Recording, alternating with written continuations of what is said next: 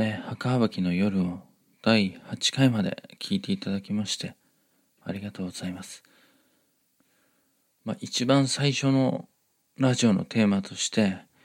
第1回目の大きな枠はウィリアム・シェイクスピアの姿を追うっていうのをテーマにやっていこうと、まあ第1回目で話したんですけども、まあ実際彼っていうのはあの、歴史上の記録がほとんどなくてですね、どうしたら彼がどういうふうに生きたかとか、どんな人生を歩んだのかとか、うん、探っていけるのかなという考えた時にですね、まあ、なかなか彼についての伝説だとか、まあ、不確かなお話っていうのは結構残ってはいるんですけども実際あのその当時同時代に生きた人たちとポツポツとこう接点があるわけです。でその接点っていうのが、まあ、ある人物のこう一生を通じて、まあ、ひょっこりとねあのウィリアム・シェイクスピアと、まあ、ばったりと会ってるみたいな。うんだからその当時生きた他の人たちのこの人生をこう人物紹介みたいな形で物語みたいにして紹介していけばゆくゆくはねあのシェイクスピアのそこにいたはずの彼の姿っていうのが浮かび上がってくるかなと思って、ま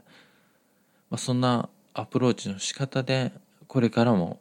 墓を暴いていこうかなと考えてます。そんでこの第8回までやったことというのはですねあのこの回を入れようかどうかって悩んだんですけどあの実際あの何のためにやったのかっていうのがわ、うん、からない。上にあの登場人物が多い。さらには用語なんかをねあの出てきたワードなんかを全く説明しなかったりとかあえて説明省いちゃってね長ったらしくなっちゃうんでやってたんでちょっと理解しにくかったかなとか分かりにくかったかなっていうのあって自分もちょっと話したいこともあったのであの改めて、うん、墓場きって出てきた記録のかけらのそこに書いてある文字をもう一度読み直すっていう回をまあ章ごとにちっちゃい章ごとにあの今度今後も入れていこうかなと思ってそれの第1回目って形で始めさせていただこうかなと。で、あの、8回目まで聞いていただいて、いくつかのわからない点とか、ちょっと詳しい方はね、この時代に詳しい方なんて大勢いますから、有名な事件とか有名な人物がたくさんいる時代ですから。でも、なんかこう理解がふわふわっとしてるなって方の方が多いかなと思うので、そこのね、疑問点っていうのが、まず、いくつかあるとは思うんですけど一つねまずカトリックとプロテスタントそれとあの今回出てきたイングランド国教会って何なのっていう。大体は分かってるけど大きな違いは分からないしなんで対立してるのかもその当時のね状況ってのはそのさらにもっと昔からこう見ていかないと分かんないとこであるんでそこまず簡単にあの本当に簡単に全然違うじゃんって詳しい方100%おっしゃるかと思いますけどすごく簡単にある程度その理解であのこれからのお話聞いていただければすんなり入っていくかなと思うんでその世界観っていうのをねあの肌で感じていただきたいからあの8回目までちょっとやったんですけどまあ、これからもわかるかなと思います。で、まずね、イングランド国教会の前にカトリックとプロテスタントの違いっていうのをよくね、インターネットとか SNS とかでもたまに解説してる文言を読んだことあるかもしれないです。そもそもキリスト教っていうのはもともと一つです。ユダヤ教からキリスト教ができました。で、あの、古代キリスト教っていうのがあって、で、ある時ねあの西ローマまあヨーロッパある時もう本当に国の名前もあまり出さないで言いますある時あのヨーロッパ大陸で西と東でこう宗派がどんどん分かれていくんです。それが西側の宗派がカトリック。で東ヨーロッパの方がギリシャ正教っていうんです。ギリシャ正教ってのは未だにあります。古代キリスト教の教えにもかなり準じてます。えっと新しく解釈を加えたり逆に何かを省いたりっていうのを一切せずに古代のやり方をずっと続けているところです。それと、まあ、カトリックっていうのは分かりました。カトリックっていうのはあの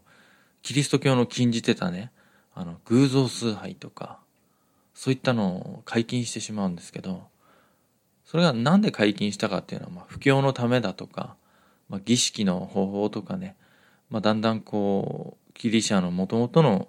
ギリシャ正教と分かれてキリスト古代キリスト教と分かれていくうちにこうだんだんとそれぞれのやり方というのができてきちゃうんですけどまずキリスト教は本当に偶像崇拝って禁止でしてできたものですからそもそもが。それをなんかひっくり返して OK にしちゃうっていうのはまあ布教のため。でまあ簡単に言うともう本当に布教のためです。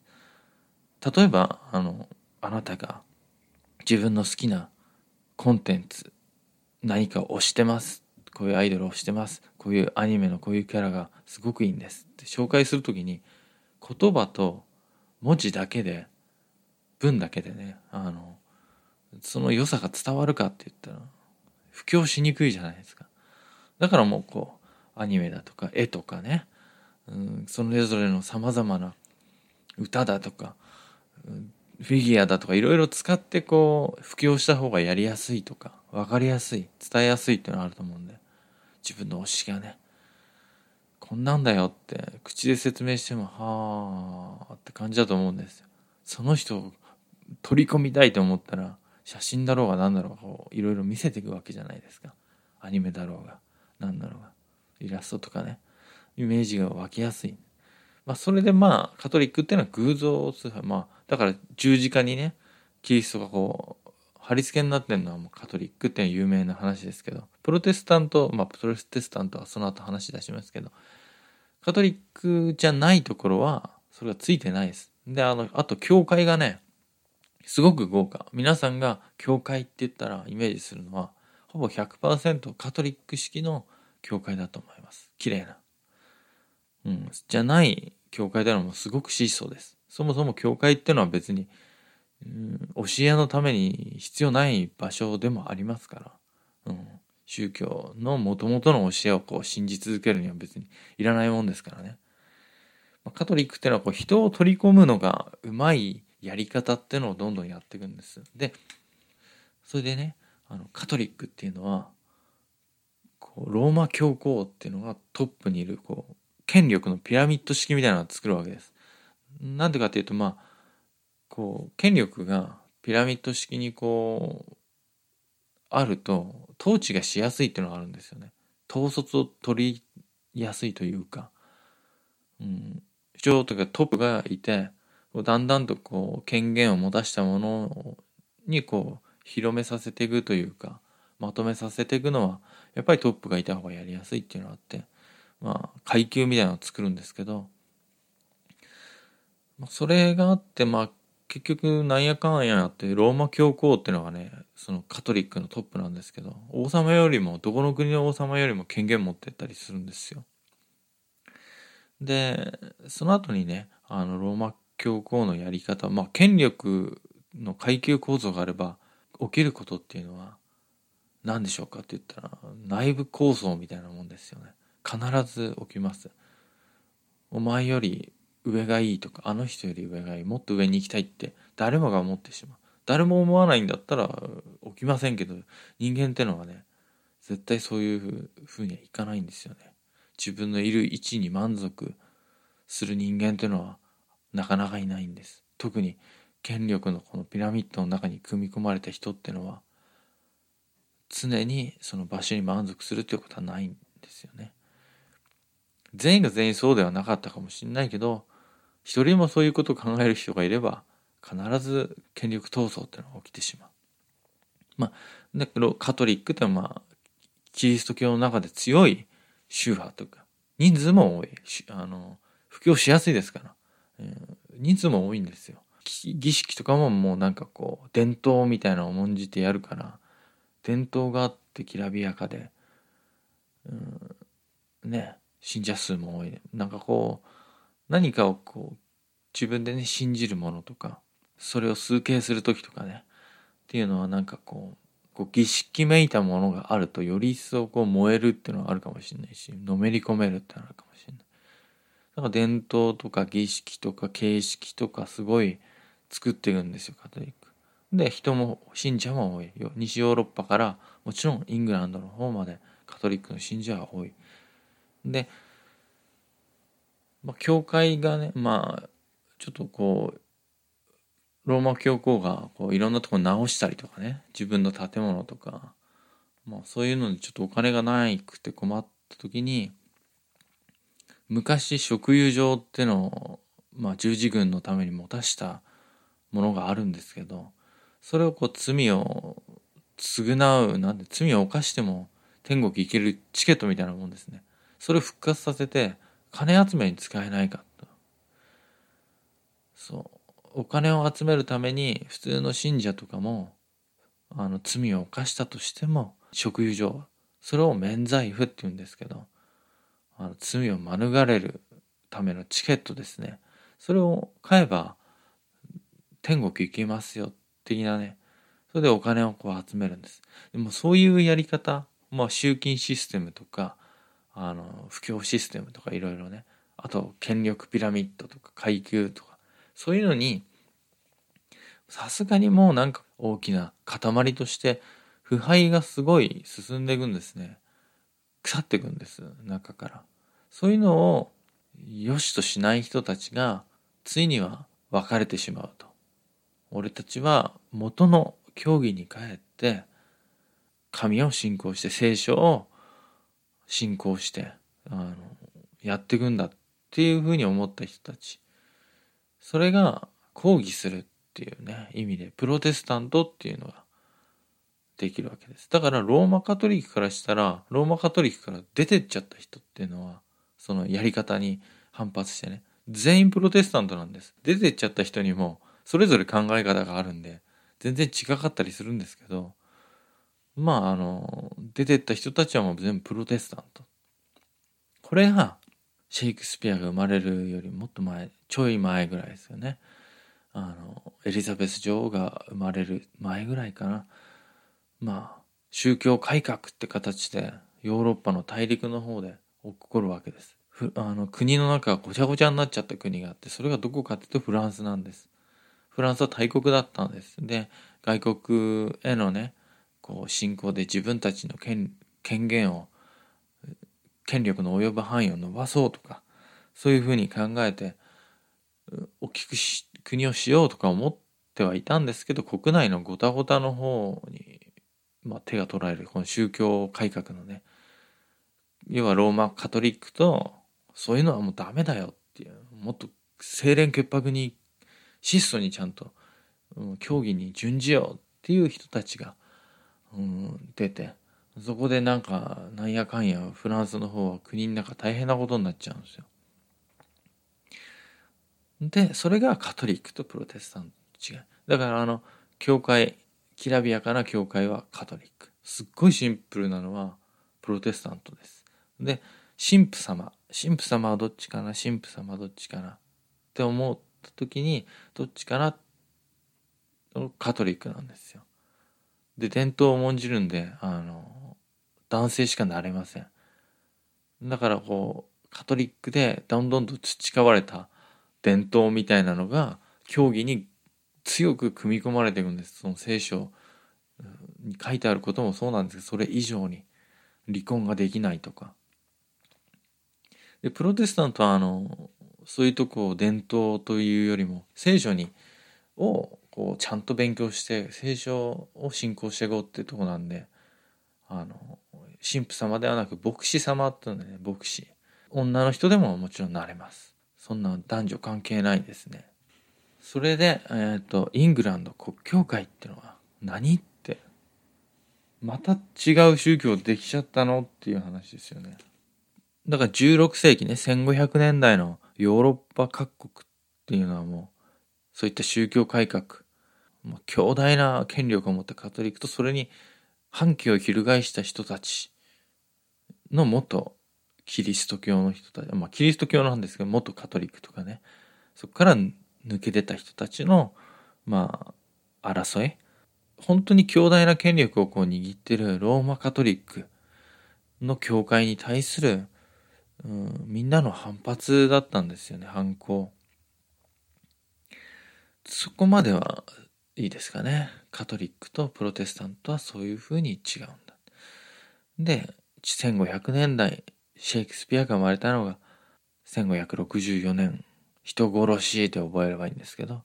あの人殺してないですけどね。あの、1564年生まれ。まあ1500年代になったらヨーロッパ大陸で宗教改革が起きてゴタゴタしてると。で、シェイクスピアのこの生まれたイングランドっていうのは、ちょっとね、その宗教改革っていうか宗教争いが若干違ってて様子が。それが何が違うかっていうと、国の中でカトリックとプロテスタントが教義をもとにこう争っていくっていうわけではないんですね。それが何かっていうと、あの、国王のヘンリー8世っていう人がいて、詳しくこれ説明しな、もう本当に噛み砕いて、いつかヘンリー8世とか、その奥さんだったとことか、その娘のメアリー1世とか、もっと詳しく、うん、ここんな回でね、あの、こういう物語形式じゃなくて、僕が言う歴史のお話みたいなんで、やるかもしれないんですけど、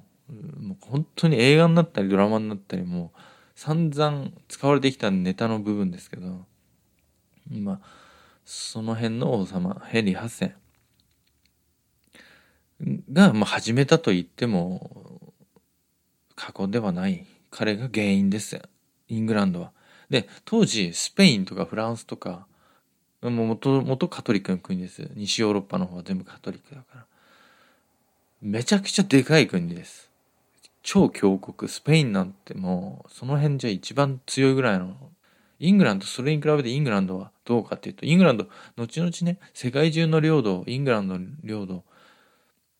世界一イングランドが持ってるっていうね、大英帝国が持ってるって時代がいつかは来ますけど、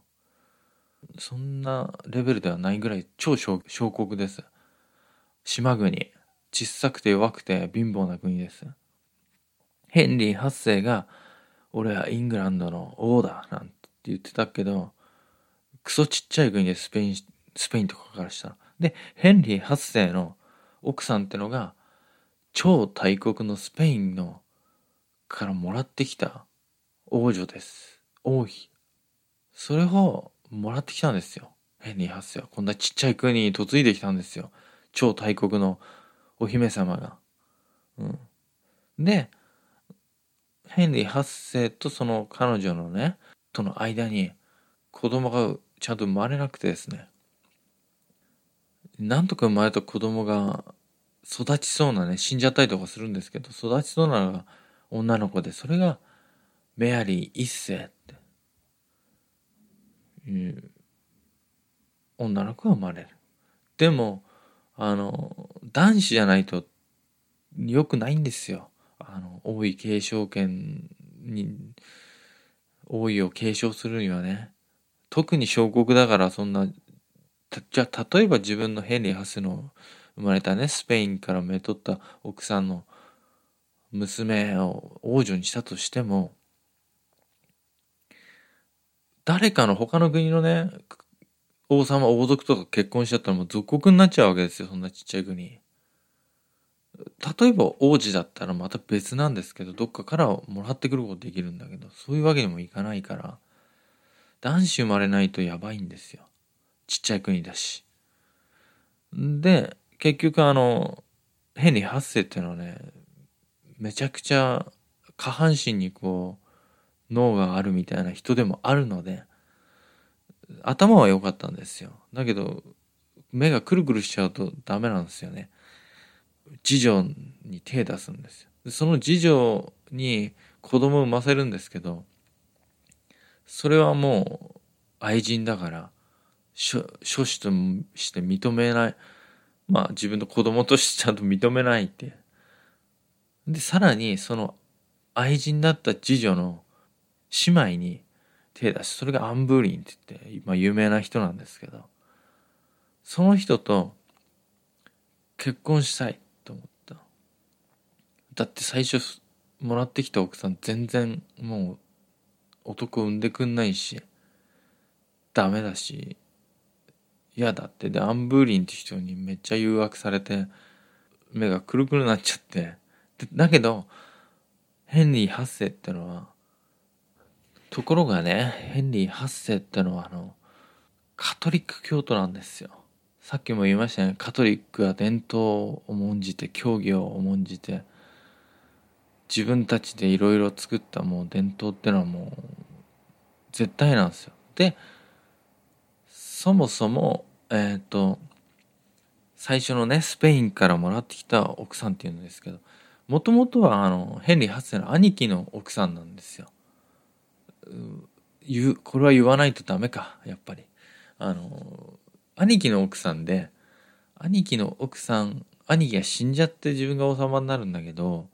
あの兄貴の奥さんをこう寝取りたいみたいな感じでさなっちゃってるんですよね。どうか知んないんですけどまあで兄貴が死んだからその奥さんを、俺の嫁にしたいわって言ったけどそれねカトリック的には近親相関みたいな風に言われちゃうんですよね。カトリック的にはそれ近親相関血つながってないけど一応義理の姉と結婚するも死んだとしても兄貴が一応義理の姉ってこと変わんないからそれ近親相関です今の感覚だったらそうじゃないかもしれない。うん血がつながってなきゃ近親相関じゃないっしょみたいな、うん、寝取られ的な感じぐらいで収まるかもしれないけど。まああのででも結婚したいからお願いしますって言ってヘンリー8世はローマ教皇にお願いして許可をもらったんですよ。王様が結婚する時ローマ教皇のあの許可必要ですからその当時。どんだけ権力あんだよってローマ教皇思いますけど。まあ敬虔なカトリック信者だったヘンリー8世はねなんとか許可もらってめでた結婚できた奥さんが男の子産まないしなんか嫌になってきちゃってしかもね次女次女っつってあの侍女って書く次女ですよね。まあ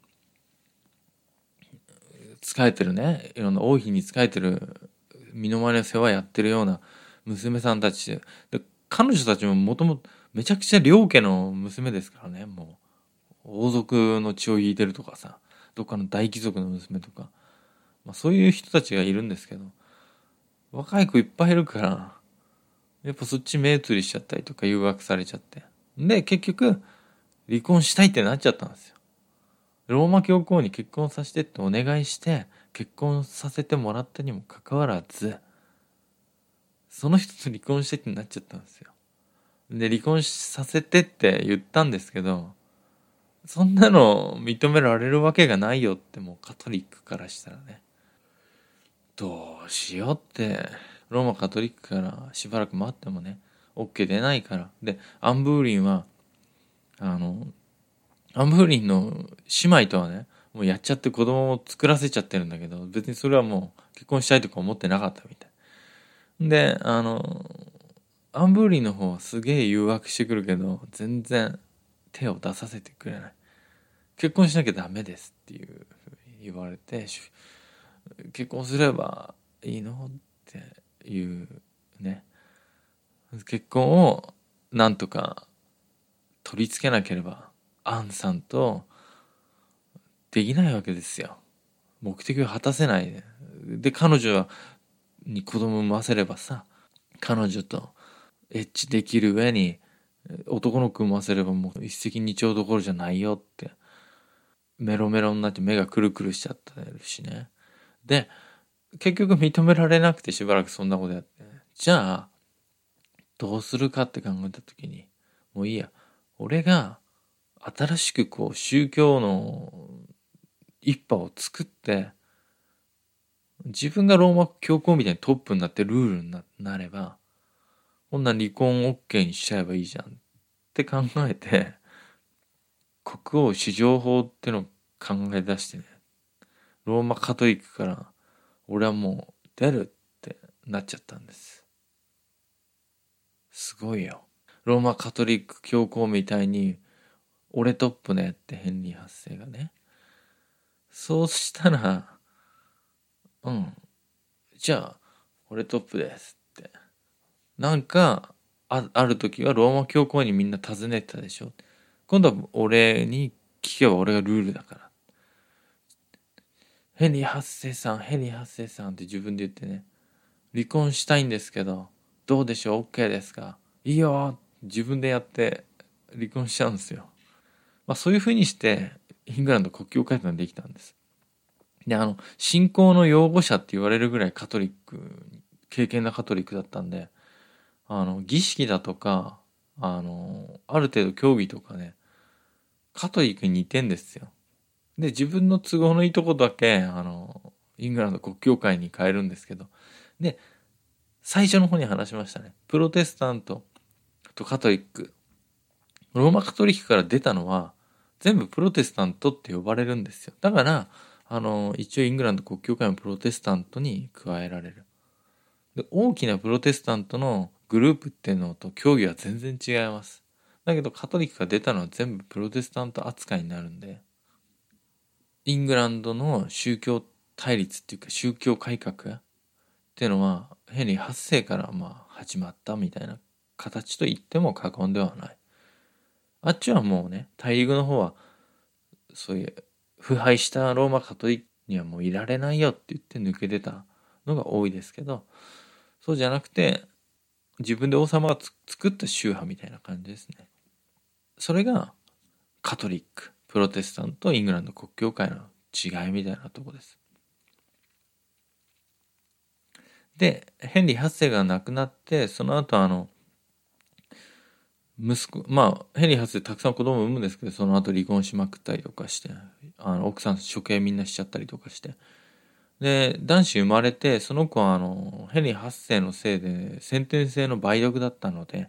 あの、12歳かな？まあ、亡くなっちゃうんですけど、で、すぐ王様がいなくなって、せっかく男子生まれたのにすぐ王様がいなくなって、それも全部ヘンリー8世のせいなんですけど、フランスで、あの、娼婦かなんかとエッチした時に移ったっていう話です。だから、ずっと奥さん、流産とかしまくるんですよね。いろんな奥さんと結婚していくんですけど。全部ヘンリー8世のせいでなってるっていうね。梅毒野郎がヘンリー8世のせいで産めなくなっちゃってるっていうね。最悪な人。まあ、最近なんか知性とか見直されてんですけど。で、あとイングランド国教会作ったもう一つの理由は、あの、ローマカトリックの権限ですか。で、金にまつわる権限みたいな、イングランド国内で土地だとか、財産だとか、そういうのも全部没収っていう風にできたんで、自分がトップだからね。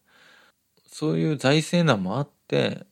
まあ国教会作ったので一石二鳥離婚もできる。自分がルールになれるし、財政難も少しは良くなるかな。でもまだまだヘンリー8世の時は弱小国です、イングランドなんて。まあスペインとかからしたら、切れますよね。あの、ちっちゃい国が、いい、好き勝手やって、応募に振る舞ってるっていう姿よくみんな我慢してたなと。まあ我慢してないんですけど。まあそれで、ね、その後あの息子が若くして王になったけどすぐ亡くなっちゃってでその後に娘最初の奥さんの娘のメアリー一世ってのが後を継ぐんです。で彼女は母親はねスペイン出身でしょ？スペインってカトリックの教国だから母親カトリックだったんですよ。もちろん旦旦那のヘンリー8世ももともとカトリックだったんですからね。だからイングランド国内全体ももともとはもうカトリックなんですよ。ずっとカトリック信者が多い国ですから。でイングランド国教会に変えたとしてもさ、まあそんな簡単に競技が変わるわけでもなし。で、娘のメアリー一世っていうのが女王になった時に、イングランド国教会じゃなくてカトリックに戻すってやったんですよ。ほんで、プロテスタント、まあイングランド国教会含めたね、カトリックじゃない人たちとかをこう、どんどん罰していったんですけど、布教した人とか、プロテスタントは全部処刑みたいな感じで、だからブラッディ・メアリーってそこら辺のね話もいろいろあるんですけど、メアリーも精神的にどんどんやられてったりとかそれはまあ置いといてその後です。メアリーが亡くなってめちゃくちゃ国の中がやっぱ宗教対立っていうのはね荒れてしまうんですよ。もう貴族感上の方でも下の方下の方って言ったら一般の人たちの中でもごちゃごちゃになっちゃう。でメアリー一世がもう亡くなってお女王じゃなくなる頃には国はめちゃくちゃ財政難はめちゃくちゃでスペインとか、まあ、大陸のヨーロッパの方から睨まれまくってるっていうで国の国力自体はすごく弱いそんな状況のまま姉から引き継いだのがちょうどシェイクスピアが生きた時代の王様エリザベス一世ってことなんです。だからエリザベス一世はとんでもない状況を、負債を抱えたまま、ありとあらゆる負債を抱えたまま引き継いだんですけど。なもんで、エリザベスはいろいろ考えて、まあ重臣とかね、フランシス・ウォルシンガムとか、バーリー卿ウィリアム・セシルとか、頭のいい重臣もっと言いますけど、彼女をサポートしてくれる人たちの力のもと、国を立て直そうと考えて、いろんなことやっていくんです。だからエリザベスの行動ってのは、何度かこう、他国にイングランドが食われないように頑張るっていうのと、なんとか国を立て直そうっていう考え方、あと国の、国内の混乱を抑えて、国を立て直して、もうちょっと大きくしていこうっていう考え方のもと、それが一本の筋としてあって、行動していくって形になりますね。だからこそ、エリザベスはメアリー一世がカトリックに戻したけどもう一回イングランド国教会に戻したんですだからイングランド国内は宗教がコロコロ変わったって言ってるじゃないですかカトリックだった。イングランド国教会できた。またカトリックになってエリザベスの時イングランド国教会になったんです。だけどそういった不安定な状況のまままた宗教国の宗教を変えるのかってなったら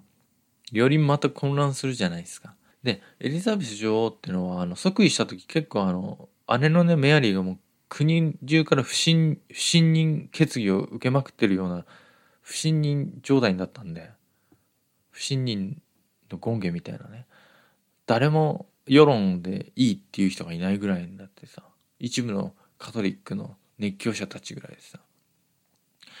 まあ、かなり嫌われてて、で、エリザベスはすごい迎え、歓迎されたんですよ。だってメアリー、女王メアリーが死んだ日なんて、その後100年か200年ぐらいは祝日になってましたから、イングランド国内では。それぐらい嫌われてたんですけど、エリザベスはすごい歓迎された。だけど、女王、新しい女王を敬う気持ちはあったけど、イングランド国内は、まあ、旧来のこうカトリックの人たち多いわけですよ。だから、イングランド国教会に、やっぱもう一回しますって言った時に、えっとはなったけど、女王を敬う気持ちも強かったのかな。だから、国教会、イングランド国教会に対して、あの、面と向かってね、反対するような力ってあんまりなかったんです、初期は。それもあって、あの、厳しい弾圧とか処罰とかってのもほとんど最初してなくてですね、例えば女王様の命を狙ったり、なんかこう組織して、ね、カトリック放棄を促したりとかしなければ心の中ではイングランド国教会の形上ね形式にすれば心の中では何でもいいよあカトリックでもいいよってぐらいの考えだったんですよ。で実際あのイングランド国教会のその儀式の方法とか装衣とかねお洋服とかそう決められたお洋服とかあるじゃないですか。様式とかね決められた伝統的な様式とかそういうのに似せた近い状態のまを残したままイングランド国教会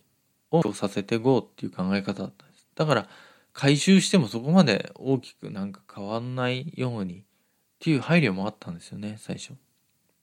まあだけど最低限こう必要な国教会の決まりみたいのに従わない絶対嫌だよっていう場合は罰金とかねいろいろあったんですけど初期は全然そこまで厳しくなかった処刑したりとかってのは全然なかったです。そんな状態の中ねあのどうなっちゃったかって言ったらやっぱりこう北のスコットランドってのはプロテスタントに染められてしまってねそこから弾き出されるようにしてあの出てきたエリザベス女王の親戚のね、メアリー・シュチュアートっていうのが、これもメアリー、この当時ね、メアリーって人すごいいるんですよ。ウィリアム・シェイクスピアの母親もメアリー・アーデンですし、まあ、メアリーってのすごい出てくるんですよ。だから今で言ったらね、名前ランキングで1位になるぐらいのさ、名前ランキング今1位な、何なんだろう。今年のね、1位はあの、リコだそうです。リコっていうね、あの、なんか、よくわかんないですけど、TikTok とかで有名な人だから、1位になったのかな。リコなんて名前去年はなかったから。まあもうみんなリ、メアリーとかね、エリエリザベスあんまいないか。メアリーっていうのは名前多いです。だ男子も多いですよ。一般人もエドワードだ。トーマスはすごい多いですね。トーマス、リチャード、あのジェームズ。もう本当に、リクとカイと空、もうそんなばっかですよ。一時期ね、あの、キラキラネームが流行った時の保育園見たくなっちゃってるんですよ。だから勉強する方なんかもみんなわけわかんなくなると思うんですけど、北のめリコちゃんとイングランドのリコちゃん全然違いますが、メアリ、メアリーと同じ時代にいましたけど。メアリー一世ってつくのはイングランドの方で、メアリー・シチュアートって言えば、ね、でも、メアリーって言わ言ったらどっちだってなっちゃいますけどね。ツインテールのメアリーの方だよとか、特徴あればいいですけど、そうでもない。だからキャラで覚えるしかないです。自分で勉強した中で、なんか、怖い顔してそうだな、メアリー。このメアリーはとか。こっちはなんか、美人そうだなとか、そういう風にで覚えるしかないですね。まあ、北のメアリーが来てしまって、頭を悩ませるっていうところが、まあ、全8回目あたりにあったお話なんですよ。なんで頭を悩ませるかって言ったらそれ当たり前ですよね。なんとかエリザベスが国を安定させよう。そこまで弾圧を厳しくしない姉のメアリー一世の時みたいに処刑しまくって、あの人々をね、あの宗教を統一させようとかそういうのをやんないで、なんとかこう人々を安定させて財政難もなんとかしてやっていこうとか考えてるさなか北からねカトリックの女王ですよ。もうカトリックからしたら神みたいな存在でが来ちゃうわけですよ。逃げてきてね。しかもメアリー・シチュアートはエリザベスよりも先のねメアリー一世よりもスコットランドの元女王なのにイングランドの王位継承権もこう血筋から上なんですよエリザベスとか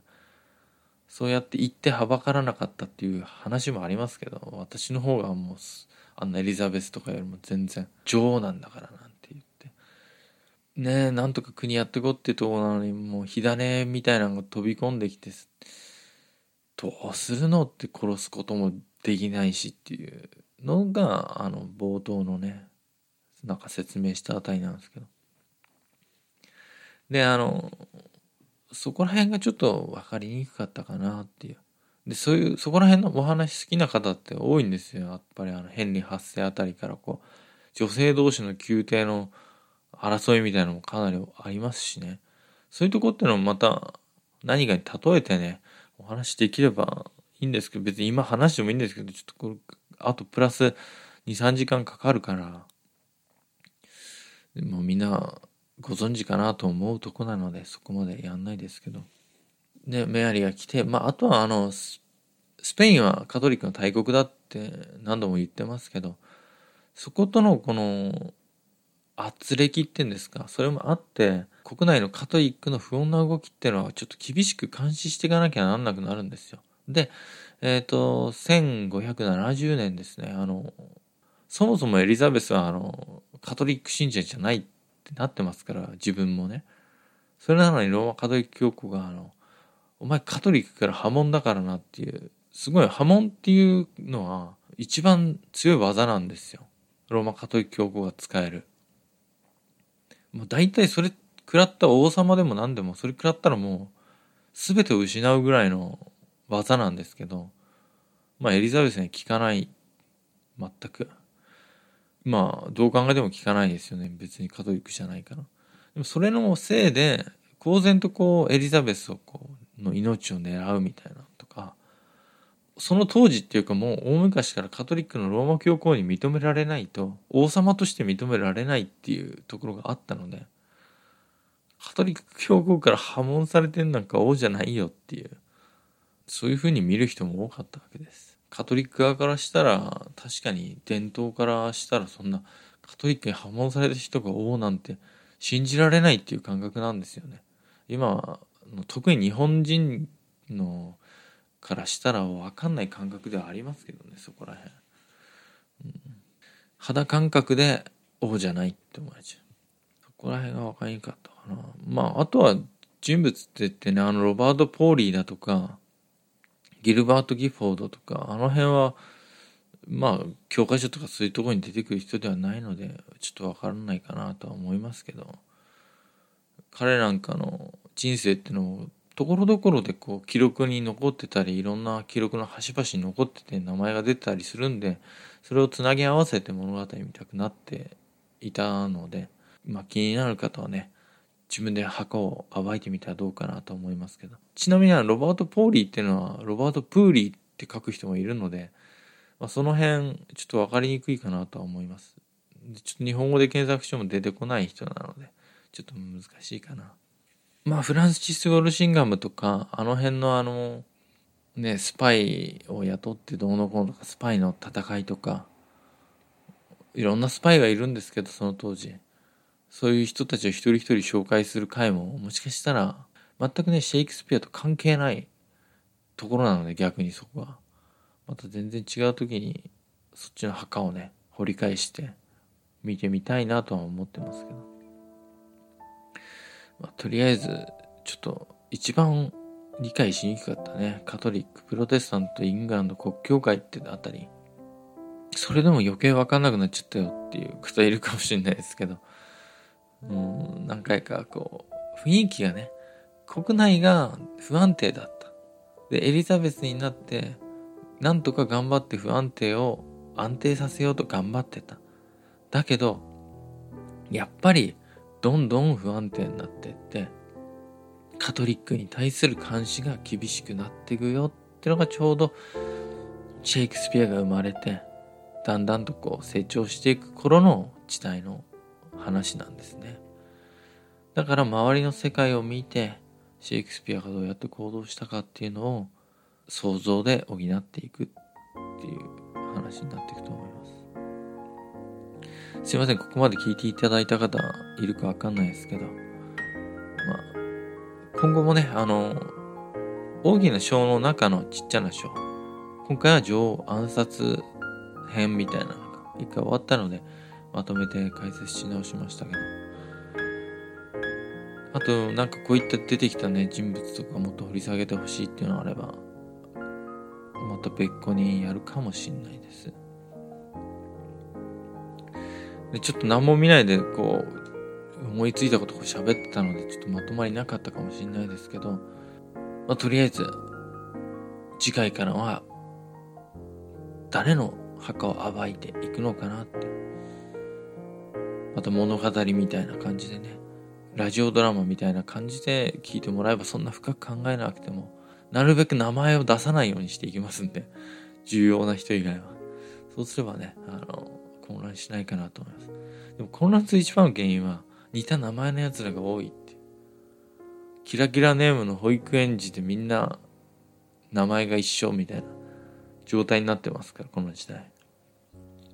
それではまた。次回どうもありがとうございました。